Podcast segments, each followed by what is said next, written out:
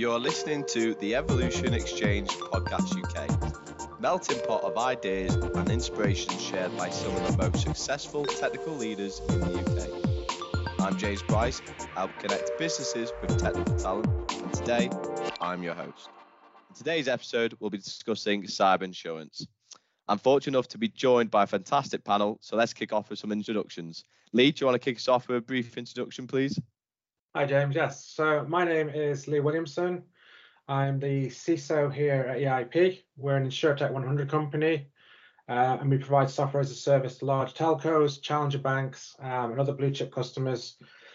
But my day to day is pretty much managing a team of skilled individuals, uh, keeping the organization and the customer secure. And then my spare time is taken up with family and a small pack of chihuahuas. Keeps you busy, I imagine. Okay, that, that's great. And Andy, yourself? Hi, Andy Cocallis. I'm the head of information security at UK Biobank.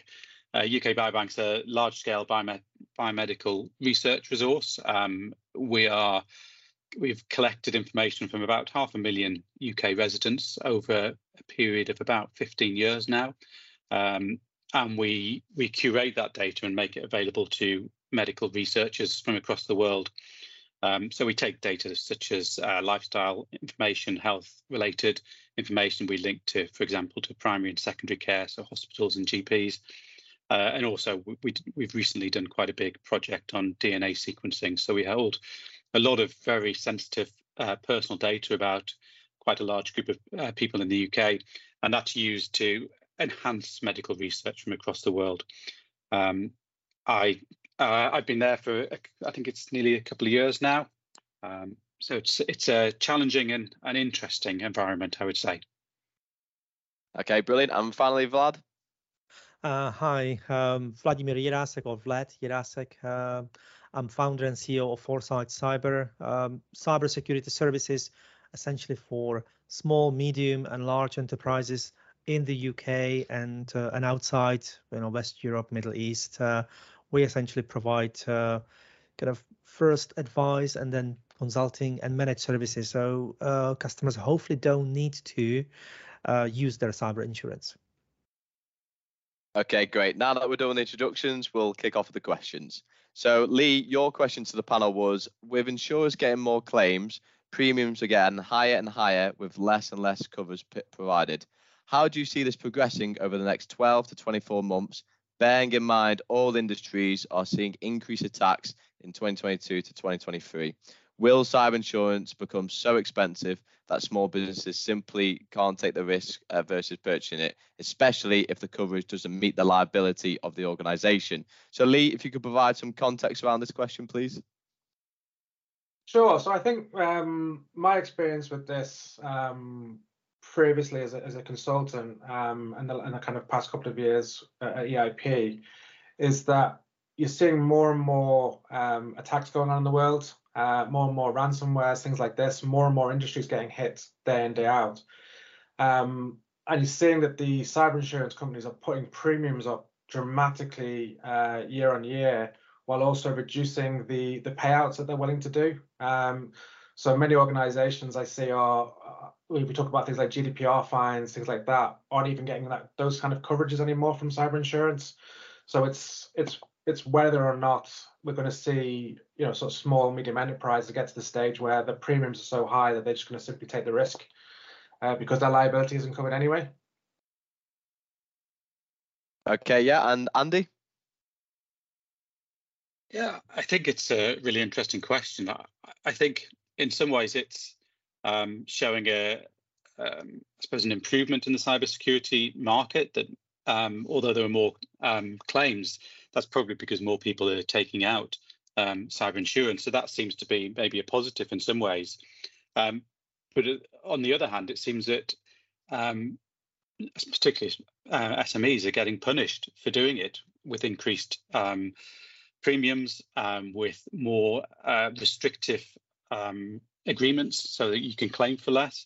Um, so I think it's as a kind of someone who consumes the cyber insurance, it does make it much more tempting to say it's just not worth it. Um, you know, if we are hit by this, are we going to get any payouts? Are we going to get anything that helps us? um, or is it worth just, you know, as I think a lot of businesses have done previously, hope for the best, um, and if we do get uh, a major incident, then we can use that the money that we've saved on the premium to to bring in some external resources, maybe to have built up a, a maybe a more comprehensive uh, response team. Um, so I think it's I don't know a lot about the insurance other than I suppose from um, having been asked about it as the as a kind of SMA within the um, business. So uh, it it just seems strange to me that the the increase in claims is leading to a, a situation where it becomes less uh, attractive and less of a really opportunity to actually take that insurance out. And I don't really understand how the how that is working at the end of the insurers. Okay, and Vlad. Yeah, so uh, you know I've, I've been working with cyber insurance. Uh, well, first time actually about 2007 or eight uh, when I was working for a big enterprise, and uh, the the task was essentially to uh, to make sure that he, he, that the cyber insurance or at least the cyber cover uh, is is included. Uh, and I remember the cyber insurance company, uh, well, insurance company, uh, sending a, a, big Excel sheet with all the questions, um, which which we obviously did have the answers for but the outcome outcame fairly ridiculous um, premium, and that was you know long time ago essentially. Uh, and uh, you know since then, I think the, uh, the, the cyber insurance companies or insurance companies in general um, do have more data uh, around what it actually you know what it actually cost uh, you know, and in general, insurance companies work on statistics, as you as you know. So the more data, more incidents, uh, you know, uh, more data about how much they need to pay out and uh, what is involved. I think it's improving the, the cybersecurity insurance effectively conditions, but unfortunately also uh, probably does drive the, uh, the, the prices up. Um, uh, especially you know things like business email compromise and uh, and ransomware you know and according to statistics, actually, it's the business email compromise which is the highest uh, financial loss uh, to the companies. The ransomware comes only second. Uh, and I actually looked in my insurance, my insurance of my company, and for example, we would not be covered for the business uh, email compromise uh, deliberately. You know, we chose not to. So these kind of exclusions, uh, you know, are potentially inevitable for for the business owners to make uh, make decision. But question is, will they make good decision or not? Uh, and and for some maybe small medium business owners, uh, the decision really might be. Uh, I'd, I'd, rather spend this ten thousand pounds on product development or customer retention uh, rather than on um, uh, on fully comprehensive, all singing, dancing cyber insurance. Yeah, all very interesting perspectives. Thank you for that. So next up, we have Andy's question, uh, which is how do I retain control of an incident when the cyber insurance agent is involved? So Andy, if you could provide some context around the question, please. Yeah, of course. So this has come out. We were looking at cyber insurance. I think it was late last year, and we went through a broker. We were looking at several different providers, and this was something that came up several times. That um, if there were a major incident, that the uh, insurance would want to get involved, and in some cases they had they were stipulating that they wanted to uh, lead the incident response um, to the to the incident, which I think caused quite a lot of consternation within our organisation. We have a we have our plan, um, our incident management plan. We have a external organisation um, that we've engaged to support us in any instance. And so it created a, a real conflict between, well, we, we do want the insurance, but if we do have that incident, we want to be able to lead that um, using our resources um, and making the best decisions for UK Biobank. Because uh, I think there was a, a concern that when the insurance gets involved, uh, and maybe this is just being too cynical, that maybe the the decisions being taken might be for the what's good for the insurance or the insurer rather than for the organisation. I'm sure any um, kind of reputable organisation would would um, wouldn't be that extreme. But I think it's it, it, just creates that I suppose that doubt, and I think going back to what um, Vlad just talked about, I, I wonder whether it's a lack of really understanding about what cyber insurance is and and whether so organization, organizations like mine, we don't really understand yet um, because it is a relatively new area exactly what we're getting what are the um, what the the real life experience is like. We're lucky enough that we haven't had a major incident so we've not had to deal with insurers and we just don't really know what to expect. Uh, and i think when we see clauses such as that kind of something that is really maybe possibly in conflict with us it just gives us less uh, i suppose less of a sense of assurance that we're getting something that is going to be helpful to us. Okay great. And lee?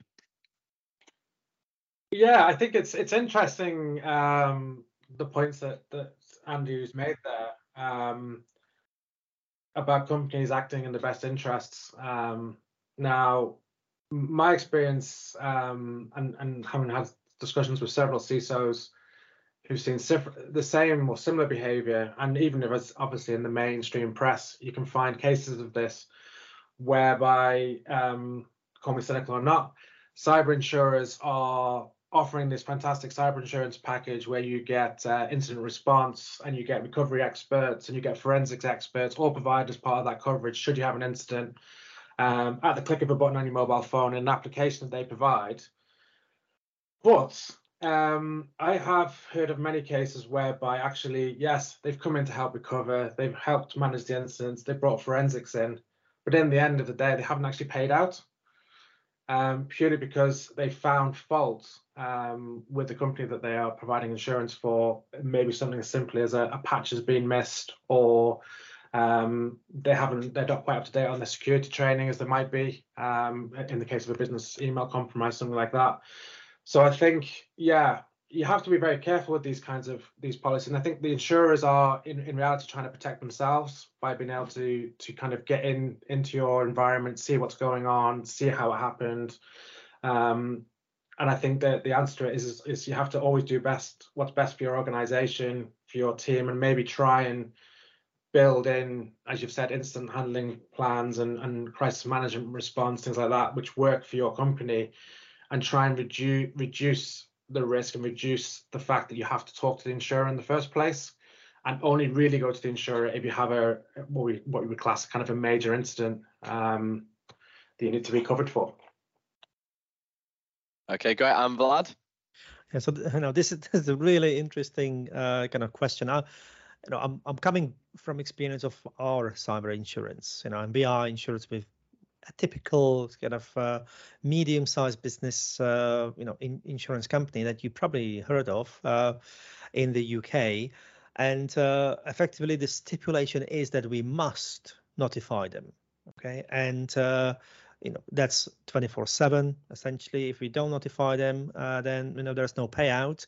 There is actually a carrot because if we notify them 72 hours after we identify the incident, uh, then there's a waiving of the uh, uh, what is it um, of the fees and um, so uh, it's I think they they try to make it like it's a benefit for the customers you know basically giving uh, giving the customers hotline and uh, in our case also some third party company that uh, is available 24 7 outside of the business hours uh, to to help us then also the crisis management. Uh, however, you know, as uh, I, I, completely agree, you know, these these companies, you know, while they may uh, they might be, let's say, a third party, so not necessarily insurer. Uh, they they have contracts with other third parties that are specializing, let's say, in incident management and recovery and uh, negotiations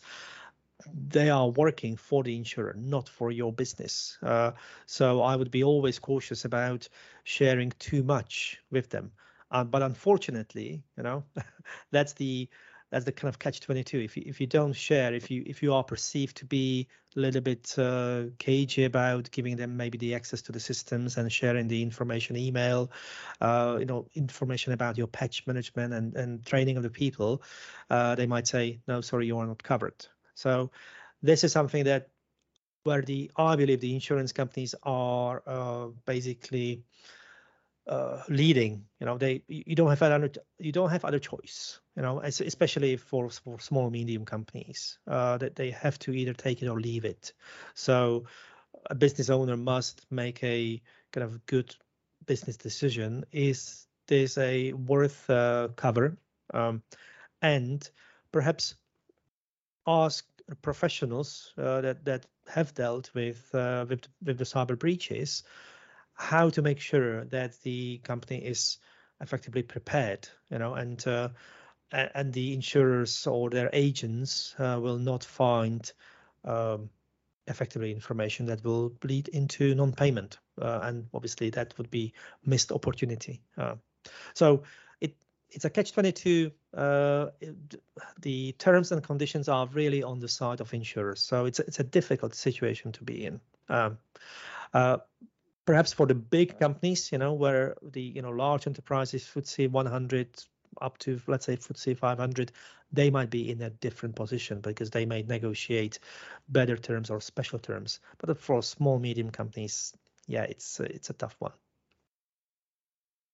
yeah, thank you for all that. So we'll move on to the third, uh, third question, which is Vlad's. Uh, so Vlad asks, the changes to TNC of public liability and cyber insurance are tightening availability of the insurance while also adding stricter conditions affecting layout from the policy. However, vague text and ex- exclusions can be confusing to business owners. What should business owners do to ensure they are correctly insured with a realistic chance of payout in the event of an incident? So, Vlad, if you could provide some context around your question, please. Yeah, so this is probably touching on on already what what we've discussed. Uh, you know the wording and uh, some some exclusions, but you know specifically about the exclusions. And if if I look at some policies that you know we have and uh, examples from uh, from our customers, typically you know things like you run unsupported software or uh, your systems are let's say, not optimally uh, and securely configured, which could include a number of things, but these are not spec- necessarily specified in the policy. You know, uh, things like, uh, you know, would a missing patch that was released last week, you know, and uh, may not have led into the incident. But how do you know? Of course, you know, um, would that lead into uh, into non-payment? Uh, would necessarily, let's say, hardening of the operating system, servers, domain controllers, and all that, uh, not using the best practice, let's say, presented by Microsoft, uh, would that be sufficient cause for non-payment?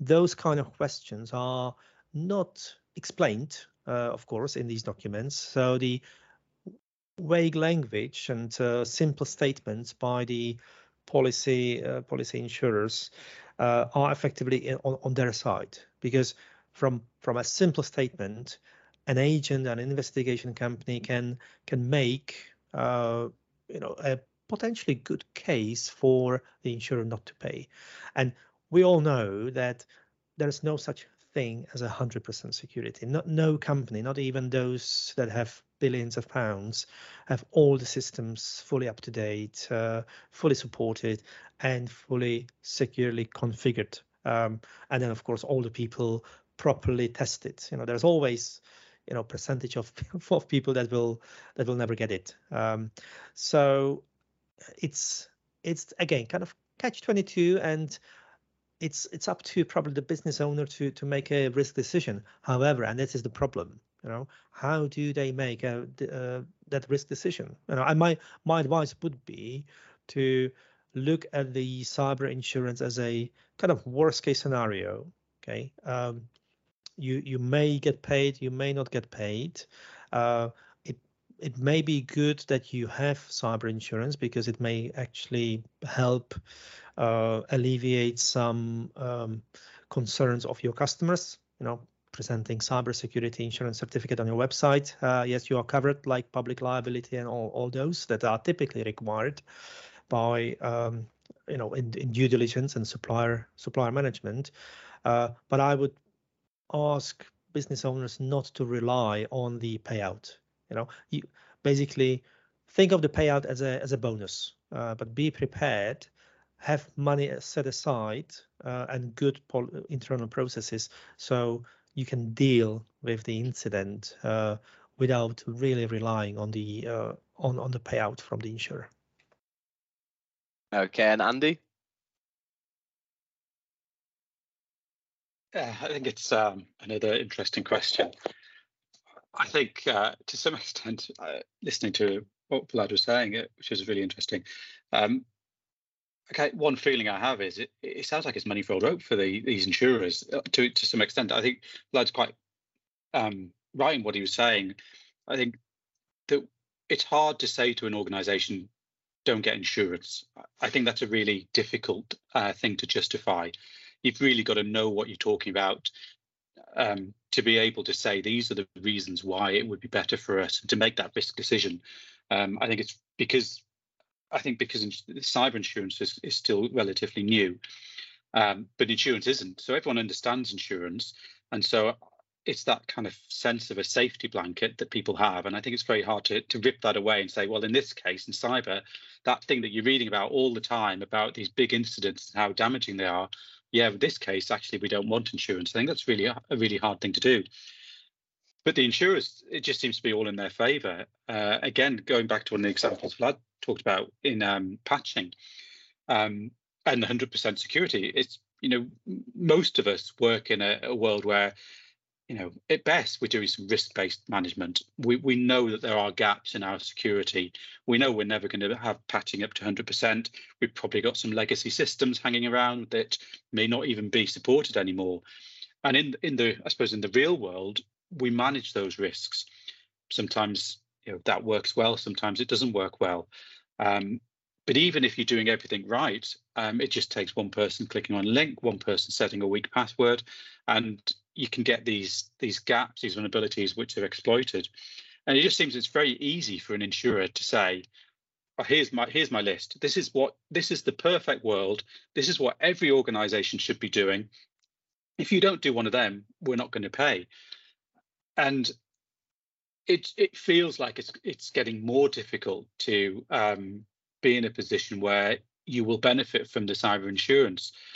But at the same time, going back to the catch 22 situation, I, I would really, I would find it really hard to go to an organization to say, no, I really think you shouldn't have that insurance.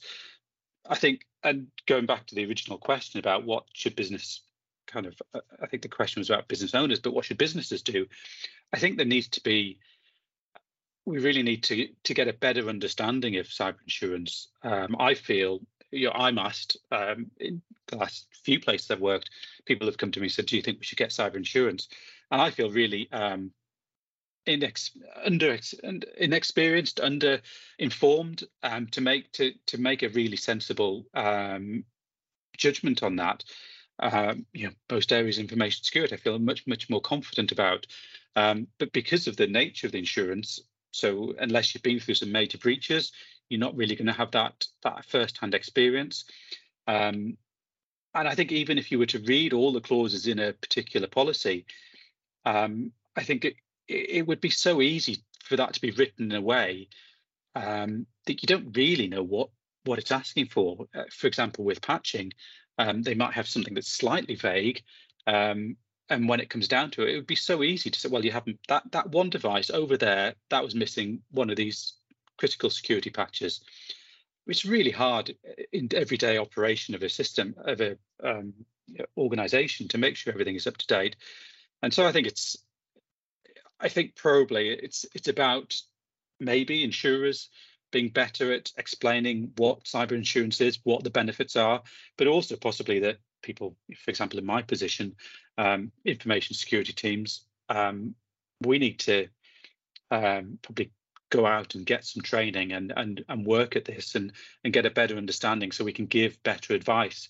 Um, it seems you know, kind of moving on logically from that it still seems seems strange to me that we could ever be in a position where we cyber insurance offers as a, exists as a product but we might actually say no. I mean other than kind of extreme cases where you are a very small business and the premiums are too high but any kind of medium-sized business and upwards should be getting cyber insurance if if the product's right. It just doesn't feel like maybe the product is understood. Is it right? I don't really understand that at the moment.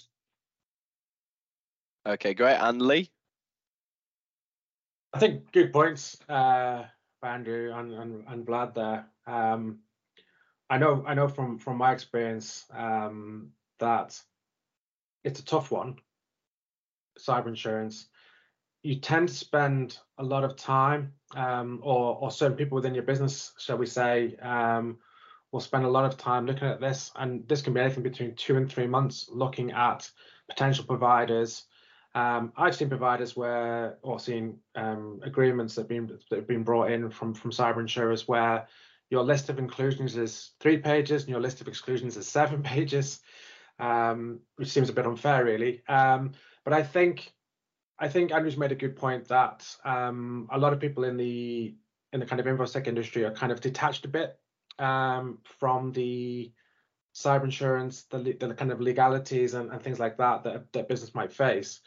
Um, so I think definitely you need to have somebody either within the business or or a third party that you work with um, to get good legal advice uh, and review these kind of contracts um, because at the end of the day the insurers had these written by by by a law firm. So why not get another law firm to actually review and see what's in there? Maybe maybe argue some of the clauses. Um, i've seen that done and some clauses removed. Uh, review it. Work with a work with kind of a knowledgeable broker.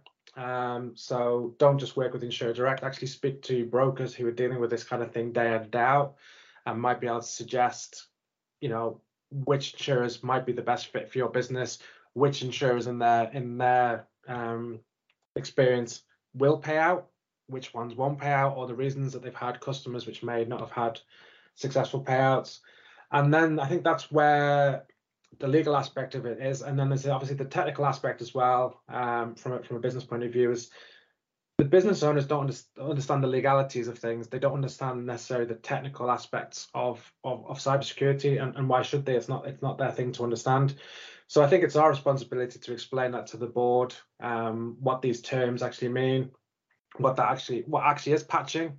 Um, some of them might not know what patching is um, what kind of what kind of training we need to do, what kind of policies, procedures we need to have in place, um, what standards we might need to have and adhere to, what regulations we might need to adhere to, um, and how best to how best to achieve that, um, and turn that into into a business risk um, and business language, which then hopefully ties up with what the legal review has come back with.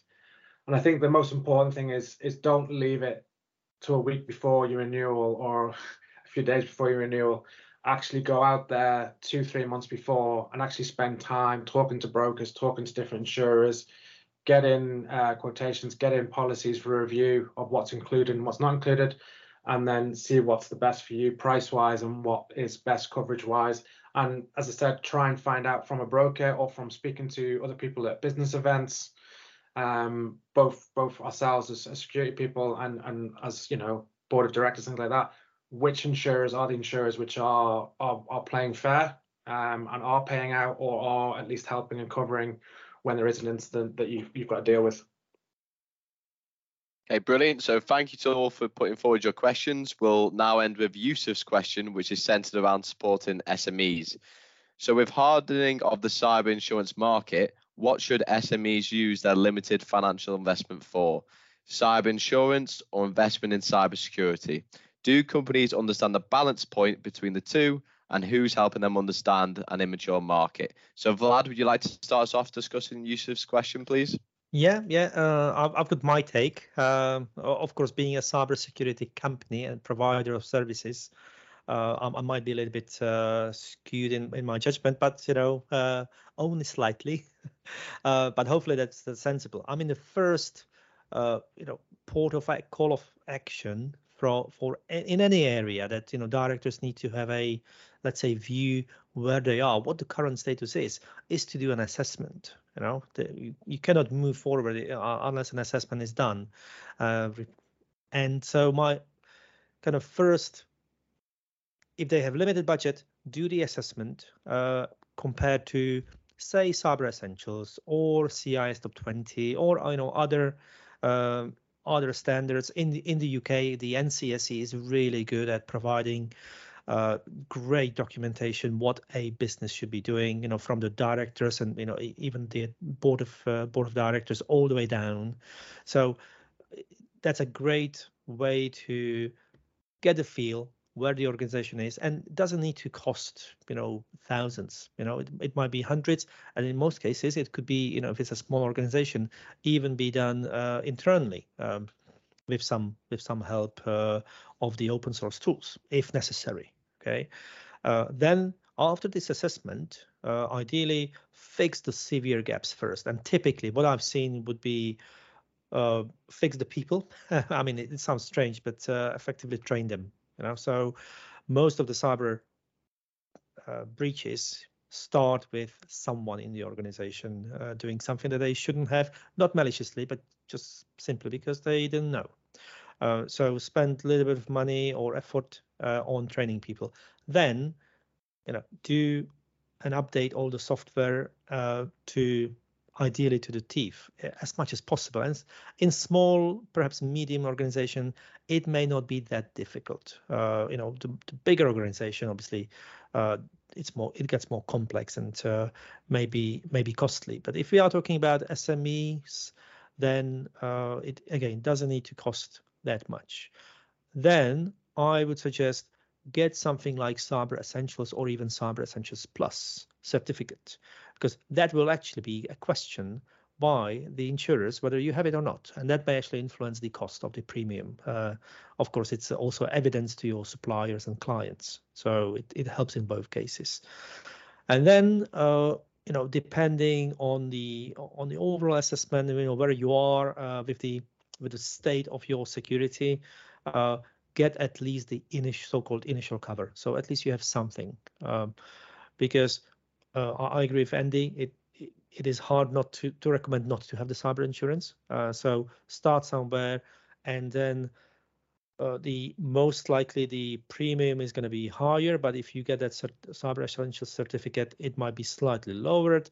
Next year, it will most likely stay the same. However, during that year, you might spend your uh, spare money that you've set aside to further improve cybersecurity, uh, and uh, hence potentially the premium might might go down or at least stay the same in the inflation uh, market.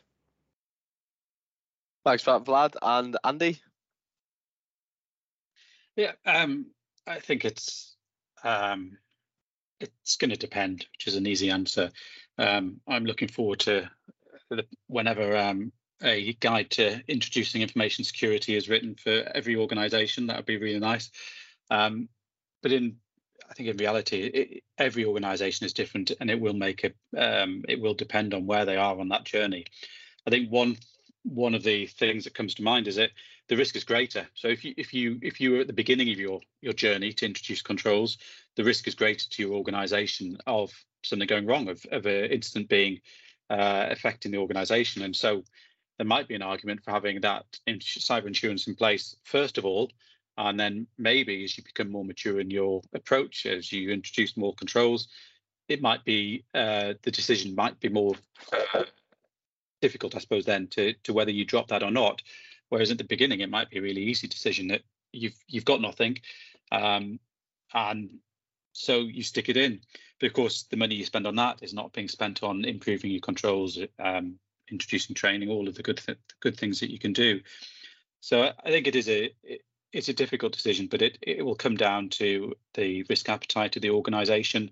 Um, if they feel comfortable uh, investing, um, as Vlad was saying, uh, maybe get someone in to do a little bit of an assessment, aim for one of those uh, standards like Cyber Essentials, Cyber Essentials Plus, which might be slightly more achievable for organisations than say full on 27001.